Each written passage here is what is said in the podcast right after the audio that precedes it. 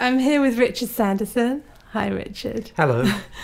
um, I've taken a, a biog from something I found, and it might be accurate or not. So if you want to expand on it or correct me, it's probably just horribly out of date, but uh, you can you can try me. Okay, I'll introduce you with this. So, Richard Sanderson is an improvising musician based in London. He has recorded with the groups Ticklish, Minnow, Lost Robots, and in duos with Mark Spivey mm-hmm. and Steve Beresford. He has recorded for several labels, including Grob, Textile, and Duophonic, and he has performed at festivals of experimental music throughout Europe. He is the curator of linear obsessional recordings. That's all accurate. It is. Mm-hmm. So, the reason um, we're here doing this podcast is that I'm really interested in how people started playing their instruments in the first place and then how they kind of got into the whole experimental improvised music um, and people they've played with. So, really, my first question is how did you first start playing? Okay, um, well, firstly, the instrument I play now is, is actually fairly recent. I've only been playing the melodeon for about 10 years. So, my involvement with improvised music is much longer, um, about 25 plus years. Um, and in answer to your question, I've always been interested in improvised music. Um, I first was aware of it when my father used to listen to, uh, I think it was Jazz Today on Radio 3 and so this would have been about 1975, and I, I wandered in. There was the most extraordinary noises coming out of the room, which fascinated me. And I said, Dad, what's this? And he said, Oh, it's free jazz. I, t- I, I switched on the tape recorder and recorded it. And um, it turned out to be um, something from Company Week. So it was Evan Parker and Derek Bailey, and I forget who else it was, but yes, you know, it was classic British, non idiomatic, free improvisation, and I was pretty fascinated by it. Um, at the same time, I was very much into rock music and um, you know Hawkwind and stuff like this, okay. and uh, the German bands and the German experimental music. But um, I was aware that there was this quite tough to listen to, but very exciting music there as well. And um, it took me a long time to really get into it. It was really when I moved to to London and started going to gigs because um, there wasn't a lot of it happening in Middlesbrough, to be perfectly honest. Um, I did do improvise music, but it was always in a with musicians who were just somewhat baffled by it, or it was coming from a more sort of cosmic rock angle. You know, it's still often very rhythmic rather than you know completely free. So, what were you playing? What was the first instrument? The electric guitar was my right, first instrument because okay. I was in, I was in punk bands and post-punk bands for, for several years, and the electric guitar was my instrument and keyboards because I used to write the songs on, on keyboards. When I came to uh, London, it took me a while to actually start playing. I wanted to, but I wanted to find a something I could do. Um, and I actually first started with toys, lots and lots of toy instruments, and um, and I played with people like Adam Bohman and uh, Kev Hopper and, and, people I still you know know and are friends with now. But this was good twenty five years ago, I should think. To what re- year was that? Sorry. To what year was that? Um, nineteen ninety. Probably started around about nineteen ninety. And how did you meet people like Adam Bohman and um, going to gigs, going to gigs, and you know, choosing the people I really liked and, and speaking to them after gigs and uh, and buying their CDs. so, and what the what were the venues at that time? Gosh, um, I used to go to somewhere on Balls Pond Road in Hackney. I used to go to a place called Dangerous Music Club. Uh, Evan Parker used to do gigs at the uh, um, the Oporto, which is now gone, but was sort of uh, Holborn way. Um, there was somewhere else in King's Cross we used to go to, and I used to go to Derek Bailey's company weeks at the Place Theatre. Oh, what what were they? Company weeks? Company weeks were things where Derek Bailey would assemble a lot of musicians, uh, the majority from free improv, but also bring in musicians complete from completely outside of that area. Musicians like Alexander Balanescu, the violinist, or you might bring in a I don't know, um, a shakuhachi player from from Japan or something like this, or a folky. Or on one memorable occasion, he had um, the metal guitarist um, Buckethead joined in. So, uh, you know, I saw a, a, duet between Buckethead and Alexander Balanescu. So, you, you, and he would just throw these people together ad hoc in any sort of combination just to see what would come out. And it was always great. You know, it was always fascinating. I mean, sometimes the results just didn't work, but it was it was the excitement of that music that was just there for that moment, and I was I was hooked. So I um, I started thinking about how virtuosity seemed to be something that was that was valued in in this music to a certain extent, and I, I was aware that as a guitarist I wasn't a virtuoso, and I certainly wasn't as a keyboard player. I was still very much a sort of rock player. So I, I, somewhat influenced by Adam Bohman, but also people like um, the Czech Republic musician um, Martin Klapper, who had a vast collection of toys.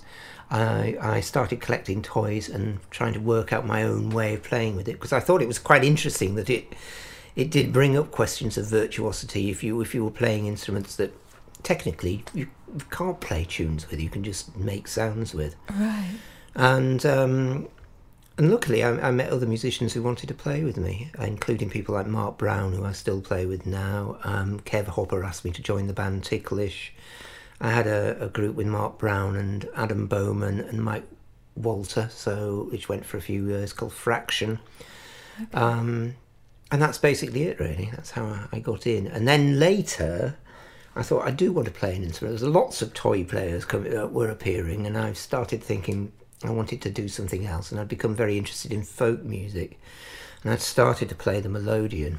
And I thought, you know, this is a this would be a really preposterous instrument to do improv with, because it's um, it's possibly the most idiotically melodic instrument. It only plays in two major keys and it, it has this in and out thing. So you play when you when you play it, each button plays two notes depending on whether you're pressing the bellows in or pulling them out. So it's nothing like a piano accordion in that respect. And uh, the corresponding notes on the other side are always in harmony with whatever note you're playing. So it's it's very very difficult to play something like a, a cluster, or um, or even a, a, you know two uh, two notes a semitone apart and I thought this is quite an interesting challenge to try and take this instrument, which I love as a, as a knees up folk instrument that I use in ceilidhs and right. you know Morris dance gatherings and things like that, and uh, and try and bring it back into the into the world of improv. So I messed around with adding electronics to it, which was painful because they kept breaking, and something would always go wrong, and I'd end up having to play acoustically or it just wouldn't work as well. So I eventually started just using it acoustically and trying to find other ways of uh, of using it. And then lately, I've just been working with feedback again and ampli- amplifying it and just bringing feedback into the mix. And um, I'm really quite excited about it at the moment. Okay. Yeah. So, but you were playing folk. So, were you playing folk at the same time? Yes when you when you started playing melody you started playing folk before you started yeah, playing I, I wanted to I wanted to okay. I wanted to play the music that I was I was particularly enjoying at the time, which was English folk music. Okay. And um, you know, and so I started gathering with other people, and I, I took up the took up the melodeon, and um, and just sort of started turning up in pubs and learning some of the tunes from other people. Okay. And uh, that's how I got into that. And then it was, yeah, then it was just a matter of taking that back, this instrument, which I was now learning, back into improv. And yeah, it's it's it's a tricky and peculiar instrument to use in it, but I kind of enjoy the challenge of that. Well, we play together as well. Yes, we do in the horse trio, and, and we did uh, a nice duo. We did do a duo. Ago, yeah, it's. Uh, I love the instrument. It's really beautiful. Um, I'm also interested in the fact that um, because you've obviously been on the scene for quite a long time, Yeah. how it's sort of how it's evolved or changed.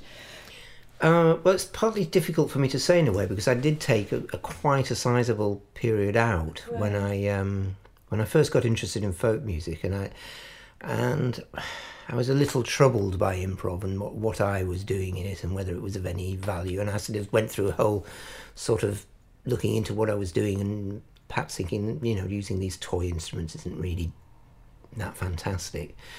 So How many years did you? So you played for quite a long time before you took a break. Uh, Is that what you mean? Yeah, probably about fifteen years, Right. and then And then was there a moment? What was the moment? It was a combination of things. I think it was seeing there were quite a few gigs I went to where other people were playing toys, right. or and there was even a toy orchestra. I'm not I'm not saying that I didn't enjoy what they were doing, but it ta- it kind of took away the uniqueness of what I was doing at the time, and other people, and also some people were doing it a lot better. I mean, Steve Beresford's always been a much better. Uh, toy player than I have, as has Mar- uh, I am, as has Martin Klapper. He's also you know, a superb uh, player of toys and has a much better collection than I ever managed. And carrying these things around was a pain. Right. So, um, And you do, but you've done other duos with Steve Beresford. yes. Is that since, or uh, no, that was was mainly when I was still doing the toys thing. Oh, And we had a, a trio as well with Anna Homler, the uh, American vocalist and toy player, in which we all sort of played toys and Anna sang. And we, we did some very nice gigs in, in, in Germany and uh, Copenhagen as well as in London. Okay. So then, so you took a break, hmm and then you came back. slowly wormed my way back in and, and, and discovered a much more vibrant scene than the one I'd left, I thought. It was suddenly very exciting. There was a lot, a whole sort of new generation of younger players. Um, a lot of young bearded men who had gone past the minimalist stage and were sort of playing with you know in a in a, a new and interestingly energetic style that still owed nothing to free jazz as such. So I thought this was very exciting. And then there were a lot of women involved and going to the concerts, which was you know if I think back to the club I used to run, which I forgot to mention earlier, Oh, I used to run a club called the Club Room Okay. for five years, which I ran with John Russell and um, and Mike Walter, and that was a weekly improv club. So you would have you Where know, was that? that was a, a place called the Queen's Arms in Penton Street. It was uh, just off the end of is it Chapel Market? Yeah, Oh, it's Angel, Angel, yeah. Yeah. Okay. And it was an upstairs room, and we had ran that for about five and a half years until it was closed down. Um, well, the council came, and at the point at that point, you was you weren't allowed to have more than two in a room playing.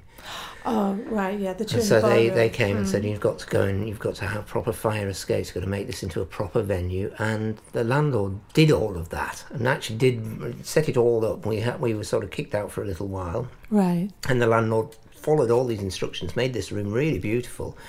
And then just after he did that, we, we came back for about three sessions, and he, he took us aside and said, "Someone's just offered me absolutely ridiculous amount of money to buy the pub, so that's that."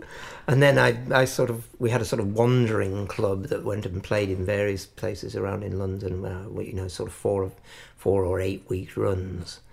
And then it just became so exhausting. I, um, I went to do a monthly club, Right. which was called Baggage Reclaim. Where was that? That was at the 12 Bar Club. And that was a bit more sort of, I would deliberately mix things up. So I would have folk musicians on, I would have electronic musicians, I would have the odd rock band, and, and hopefully that people would come from all the different disciplines and see other stuff and, um, Okay, and you would fill the place out. That was the theory. Did all right. Did it for about four years, I think. And um, it was a nice club. So it wasn't just improv. It wasn't improvised. It wasn't was all improv yeah, by any okay. stretch of the imagination, but there was. I always tried to squeeze some in. And did you play? Yeah, And at that point, were you playing with similar people, or did you meet new people? yeah, it was probably the same sort of people. But in this business, as you know, you're always meeting new Yeah. musicians, and there are some musicians that you really click with, and uh, and others you don't, I suppose, or the people you just who don't think you're all worth playing with. So it's kind of interesting. But yeah, I was very excited when I when I came back to the improv scene and saw the younger, more mixed crowd. And so, what kind of year? Just to think about when that was ish. When I came back, Yeah. um, Just I'm thinking- sorry, four or five years ago. probably. That's really interesting. So, um, what we're going to do is listen to something. Tell us a little bit about just a little introduction before we listen.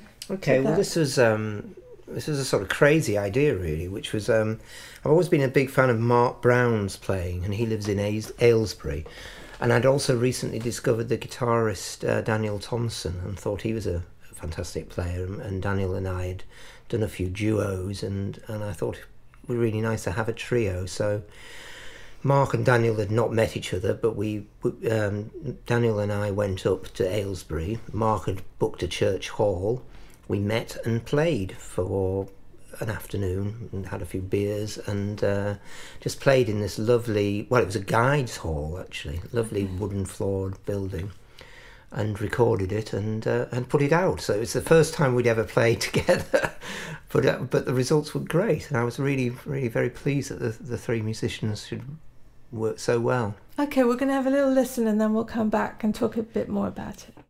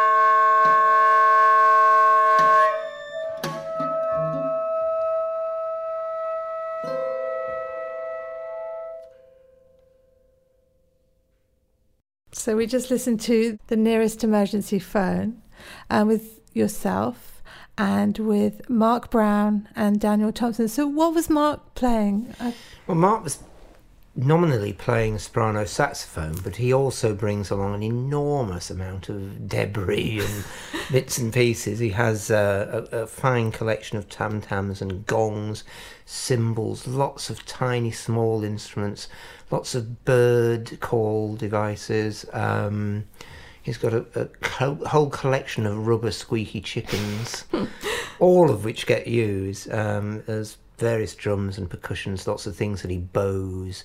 So he's he, in the years that I didn't play with him, he's amassed this vast collection of extra things which he brings, which was a big surprise to me. So uh, when when we turned up to play, which uh, I didn't tell you about that bit, did I? no, you didn't tell me about that. I didn't tell you on air. Um, yeah, because um, we went up and um, I can't remember what we recorded and what we didn't. Did I, did I say how we got together? No. Okay, so we I played with Mark. Um, I played with Mark in a band called Fraction about twenty years earlier, and I then got to meet um, Daniel Thompson and done a duo with him uh, a few times, and, and I really liked his playing. I just thought it would be great to to get this trio together. So we travelled to Aylesbury. Mar- um, Daniel and I went on the train, and then when we met Mark in this guide's hut with this fantastic acoustic, um, Mark was there with with just gazillions of bits of kit and, and racks of, of um, cymbals and gongs and toys and rubber chickens and all sorts of things. And uh, and I thought, oh right, so things changed a bit. And then we just played for the and and everything that's on that recording is, is the four pieces recorded as we. Uh, there's no editing. There was no ch- stuff we chucked out.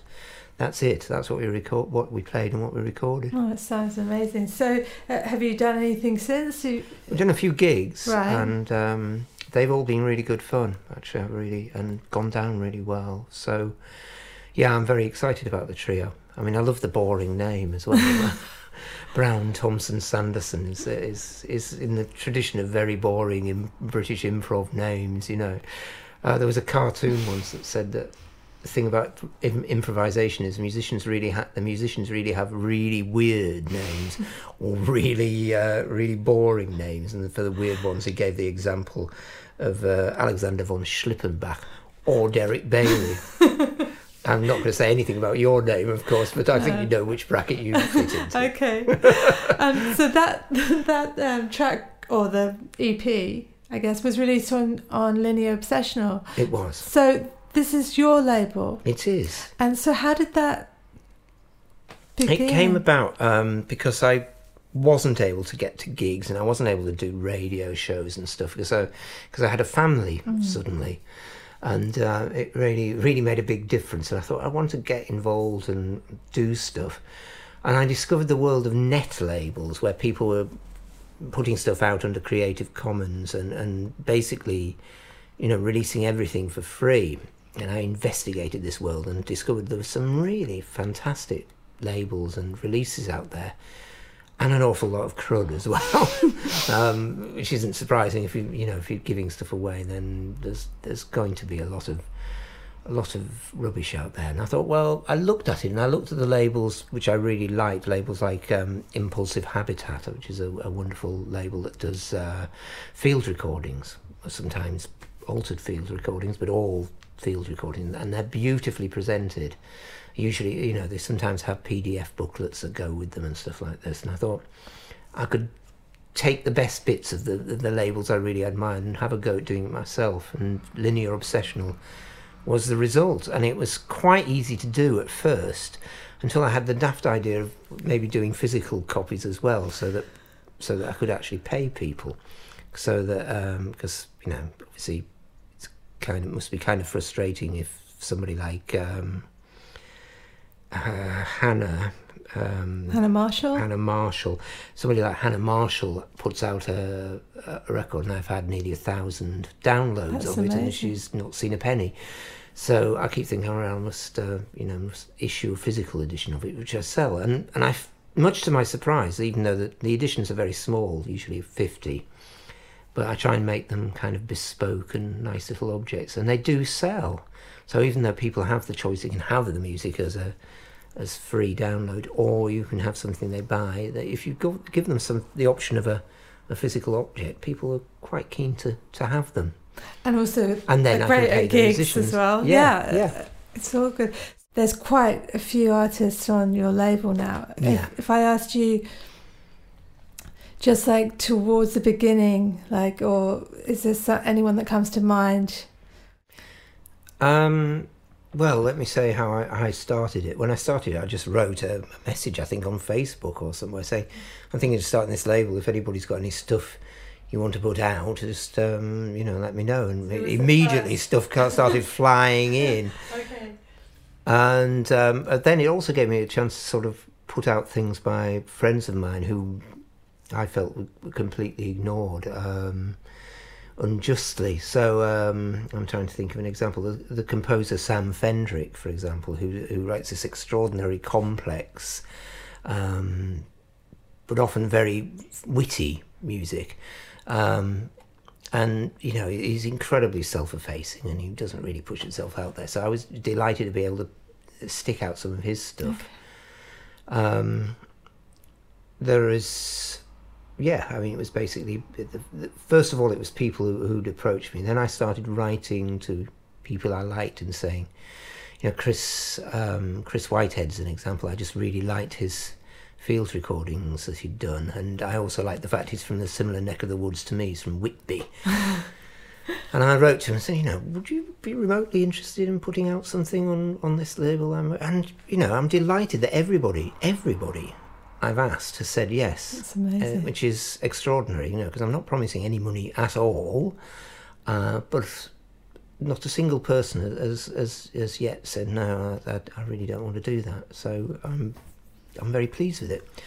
It has just sadly become rather hard work, which is not the original intention. The original intention was it for it to be quite easy, and now I've sort of given myself a very challenging sort of amount of releases to do, and I've kind of paused it for a while, Okay. while, while I'm doing a few other things, and um, hope to sort of get it back into action with a I've got a fantastic release by a an artist from the Canary Islands called, Oh. pa- called Paco Rosic, who's a sound artist and um, phonographer, I suppose. He, he uses field recordings amongst other things. And um, I'm very excited about that, and I'll be putting that out probably in about a month. Okay, so well, what? Well, this is not dated. We're not sure when this podcast is Mhm. going to go out, but Okay. you know, we're obviously linear obsessional. There's quite a few things already. There certainly are. I've lost track of Yeah, how many I- releases there are now. Um, they slowed down. In the first year, I did a ridiculous amount. It was something like Mm. 30 releases in the first year because it's it's easy. People send you the um, the tracks. Once you've done the PDF booklet and the cover, you whack it out, and uh, and there it's it's out on the internet. It can be out in you know for, between receiving the, the tracks that people want to release and releasing it could be as little as a couple of days. So it was dead easy to just keep sticking tracks out. And then once I started saying, well, I'm, I want to do physical editions, then it was like suddenly running into mud, um, really thick mud. It's everything slowed down because I'm do- making these by hand, you know, with a CD duplicator doing one at a time and then hand stamping the CDs with rubber stamps and printing off the covers and cutting them all out with a guillotine and They're really beautiful. and uh, taking the photographs to go in, and all of this, and, and usually putting little objects inside as well Yeah. to try and make them something worth buying. Uh, and once I started doing that, then the releases went down to about one a month. So I went from, yeah, I think it was 36 releases in the Okay. first year to about 12 the next couple of years. So, um, and this year, I don't think, yes, been one release so far this year. Okay. Um, so there's another track that you sent um, Mhm. that we're going to listen to, but this is a solo track of your of you. We're going to have a listen to this, and then you can talk about it after.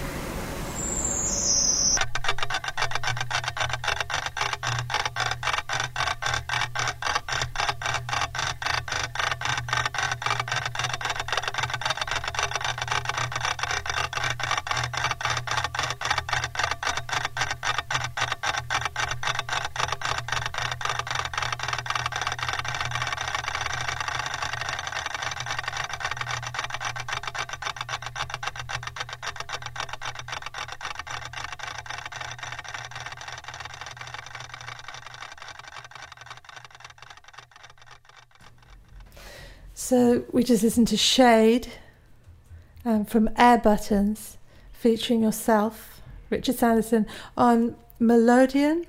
There is a melodeon in there Somewhere. somewhere. It's very unsettling. It is. Um, Um, I, I, quite scary. I mean, the title is Shade, as in ghost, I suppose, because I just thought it was a really creepy sounding track. Um, all those little rushes and gasps of air, which are mainly done with the air button on the melodeon, which is the the button that you, you all squeeze box players need to be able to get the right amount of air for a note, so that you can alter it as you play. But it also makes a nice little rushing of air noise itself. There's a few other high pitched noises, but I'm it's of all the tracks on the album, that's probably the most processed in that I put a lot of. Uh, I sort of cut it up and, and edited it, and then stuck some noises of crows from my garden onto it as well. And it, the, the end result is, yeah, pretty pretty horrific in a lot of respects, but unsettling, as you say. Well, you were saying as we were listening to it, somebody's approached you. Off the back of it, I've been asked to soundtrack a horror film, which I'm uh, incredibly excited by, and um, yeah, 'cause I, I'm, I've done... It's a short, short no, film. it's a, A it's feature it's film. A feature A film. feature film, Feature that's film with proper actors in and everything. yeah. Congratulations. Uh, it's still in the um, early stages. Is there a I name of the film at the moment? Or? I'm trying to remember what it is. I think it's. I'm going. I, I may be required to keep quiet at Yes. this stage. Yes, okay. Yeah. Oh, that's fine. But it's. But it is. It is happening. And yeah. how did they hear the track from your Um, linear obsession? Or I know the writer of the film, and uh, he heard the track. Uh, he heard the album. Bought the album, in fact. Are you allowed to say the writer's name? I'll again keep that. I keep okay. keep fine. that under my hat at the moment. So just we'll I know just they're have very, to. they're very precious about No, what information comes out. I understand. It's fine, but when it does come out, I'll, will be I'll shout it featured- from the rooftops. Yeah. composer. So thinking about all the stuff you've done and, and future now now and the future collaborations, have you got any things coming up that No, just no. no. I had a really great flurry of, of activity at the beginning of, of, of this year, and now I have nothing in my calendar whatsoever. Is there any any collaborations you're th- you're thinking you might? Mm, Is anyone from your label that you you've released that you think you might collaborate with as a musician? oh, I am going to be doing something with Chris Whitehead at some point. The, um, He is working with a, a phenomenal photographer who's also from the northeast. Um, called Gavin, and they're working on a piece about a road called the Black Path, which runs through, I suppose now decaying industry of Teesside, and, uh, and um, yeah, there's some sort of three-way collaboration going on there. Uh, I'm not quite sure what my contribution is going to be, but that that'll be happening. Yeah, and I'm always always keen to collaborate with other other people, whether it's actually live playing or you know in this the, the sort of modern way of sending each other wave files and and uh, playing along with them. Oh, that's amazing. Which- Well, we look forward to hearing something. So it'll be you, Chris. It'll probably be um, some kind of there'll be some kind of performance and there'll be s- some kind of release with Chris Whitehead, myself, and Gavin, whose surname I can't remember, uh, who's f- uh, the photographer, and uh, we'll probably be providing some kind of text as well. Okay. Well, Richard, I think it's been really good Thank speaking you. to I should you. have said I also like do like playing in the horse trio. oh yes, with the you. horse trio, um, and we play at the horse yeah, and the horse music club, which I think we're going to be doing something. I hope so. And uh, anytime So- you want to sort of throw throw me in with anybody else, I, I'm always keen to play with other musicians. So Great. Okay. Well, Richard Sanderson, thank you very much. it's been a real pleasure. Thank you.